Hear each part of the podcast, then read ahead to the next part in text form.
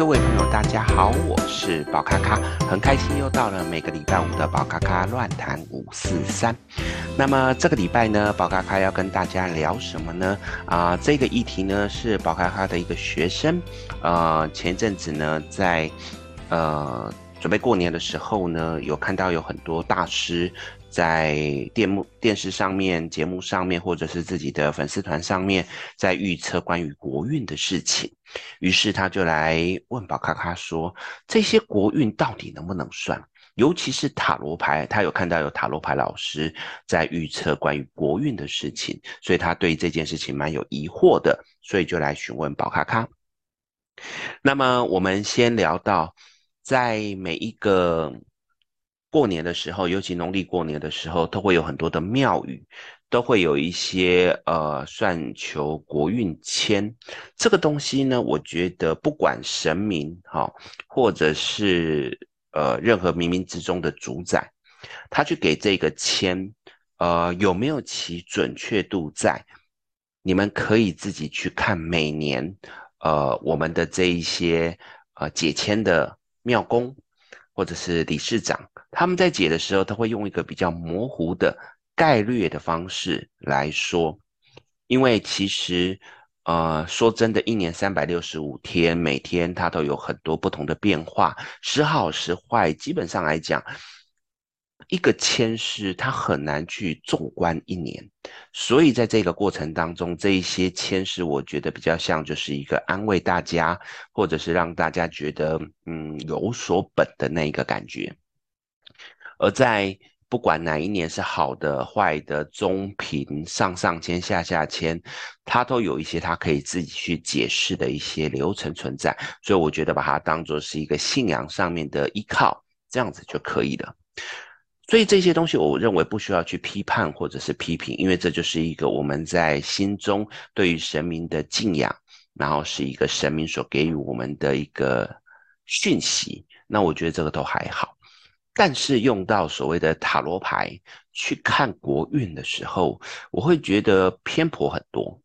为什么呢？因为其实塔罗牌本身来讲，它是去抓你的个人潜意识，它借由你个人的潜意识去推演，好，包含周遭的某些的状态，去影响到这件事情的发展。所以，如果你去问到说我未来工作的状况如何，那么塔罗牌它是去抓你潜意识对于工作本身的态度、行为可能会如何去处理，遇到问题你可能会如何去反应的这一些流程。这些流程再配合上可能周遭跟你有关的五个、十个、二十个人之间的这些相互连接，可能产生的一些状况，去预测可能的结果。在这个地方，宝咖咖特别强调，塔罗牌它并不是百分之百的准，大多数的老师讲到八成到九成的准。为什么呢？因为除了你的这个心思可能随时会改变之外。刚才我所说到的，你在接触到工作上面其他的人，他们也可能会随时有一些变化的状况，情绪的变化，或者一些受到其他人的影响而产生他的一些变数的状况存在。那么这样子的状况就会造成原本我们预测的可能性会出现落差的状况。所以老实说，宝咖咖认为塔罗牌占卜是一个参考。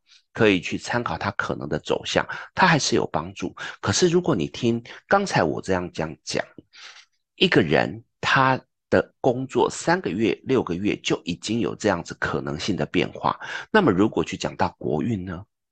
国运它可能是成千上万的人，如果以台湾来讲，可能就两千两千多万的人，这每一个人都是指对国运产生有影响的一个基础，再加上。国外，好，包含很多的华侨、外国人，甚至中国地区相关的一些人事物，它都会对我们的这个中华民国所产生的国运有很多的影响跟变化。塔罗牌它本身来讲没有办法这样子无无限上纲的去抓这些东西，在我们的占卜里面，连三等亲以外。以及没有过过气的人，我们基本上都不会去算。为什么？因为它准确度已经不够。何况是如果以这样的状况来讲，有成千上万的人是完全跟你无关的，在这个地方都会去影响到你的国运的时候，你怎么能够拿这个来做一个预测呢？所以这个东西，我觉得它其实基本上只是一个噱头，只是一个好玩。当然，如果站在众议的效果，我觉得这个没有什么不好，因为的确有部分的老师，你不要看他觉得他就是一个塔罗牌师或者是一个命理师，其实他只是一个众议人员。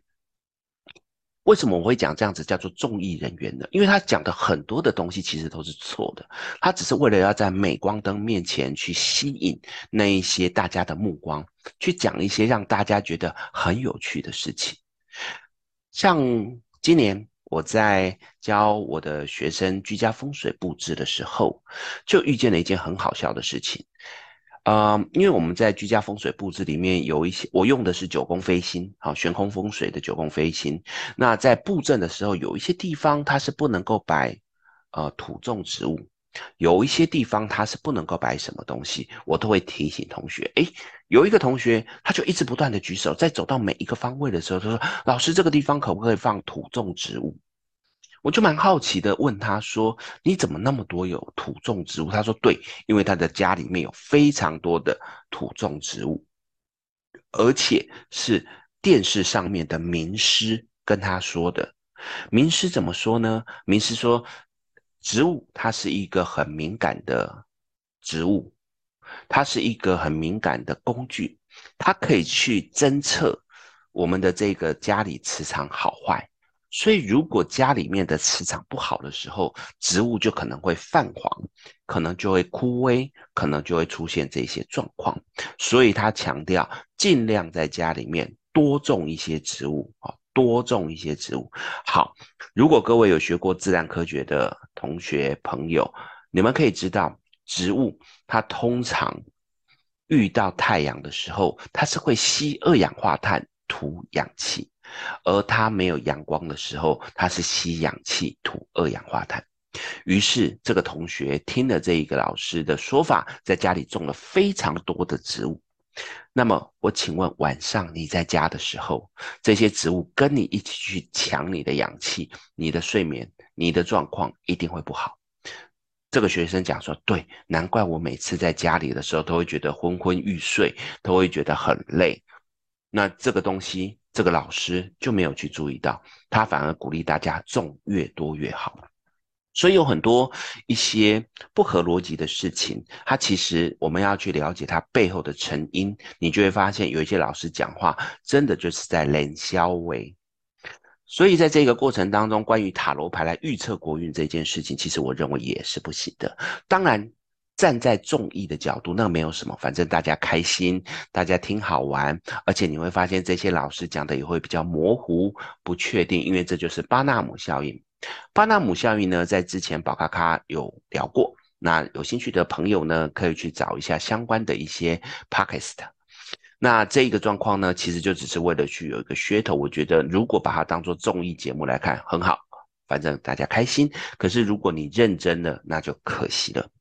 所以在这个地方呢，既然聊到塔罗牌，那我们就来聊聊看塔罗牌是什么不能够算。其实基本上来讲，我们有三不算，三不算，其实还有更多，只是更基础的概念是指三个不算。第一个是什么呢？生死不算。其实塔罗牌在算到人的命，如果在半年或一年之内有可能会有离开的状况的时候，是算得出来。可是我们大多数的老师都不会去算生死，为什么？如果我现在算出你未来三个月或半年你会死掉，请问你的心情会如何？如果这半年真的不小心中到那个剩下的一趴啊，不要讲一趴，是一成、两成，你没死，那我该如何面对你？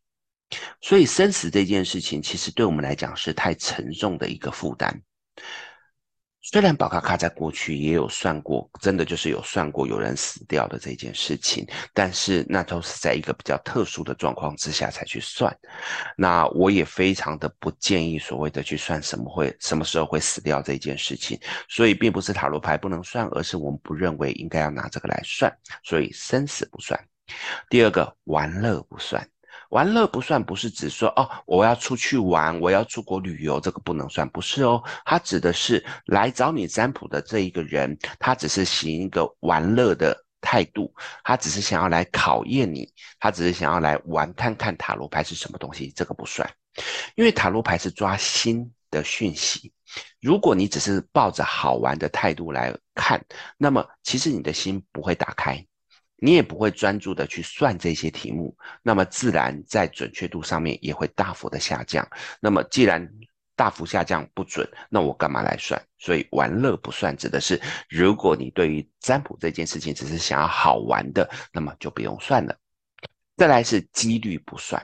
就像刚才我讲的，塔罗牌是去抓到你的内心的一些想法，去推演跟周遭的人产生的一些碰撞出现的可能状况。几率这个东西就是或然几率，它可能就是任何的可能性都存在的状况之下，那么算这个没有意义。所以基本上来讲，我们在讲到关于赌博、麻将啊、乐透这些东西，其实算塔罗都是没有意义的。所以在几年前也有听到有一个国外的老师，他还出书说他用他的塔罗牌算到这个大乐透的头奖。我想这个应该就是一个噱头，因为他可能呃买的多少你不知道。如果我今天为了要做这个噱头，我花了一亿，我花了两亿，也许真的有机会中。中了之后，我再拿说哦，我买了这个，我用塔罗牌算，然后中奖。诶，听起来很耸动，可是你没有去看到它背后买了多少的这一个概念的时候，你就会以为说哦，塔罗牌可以去算几率的问题。所以基本上这三个我们都会鼓励我们的个案不算，包含的是说我们的这个股票。为什么股票也不算呢？因为股票它牵扯的因素太多，包含的是很多人买它就会涨，很多人卖它就会跌。公司整个营运的状况，整个市场经济的变化，它都会去影响到股市的变化。所以这些东西基本上我们都不建议去算，因为变数太大，算起来准确度也不不是那么的准。所以其实这些东西都是会提醒各位朋友，嗯。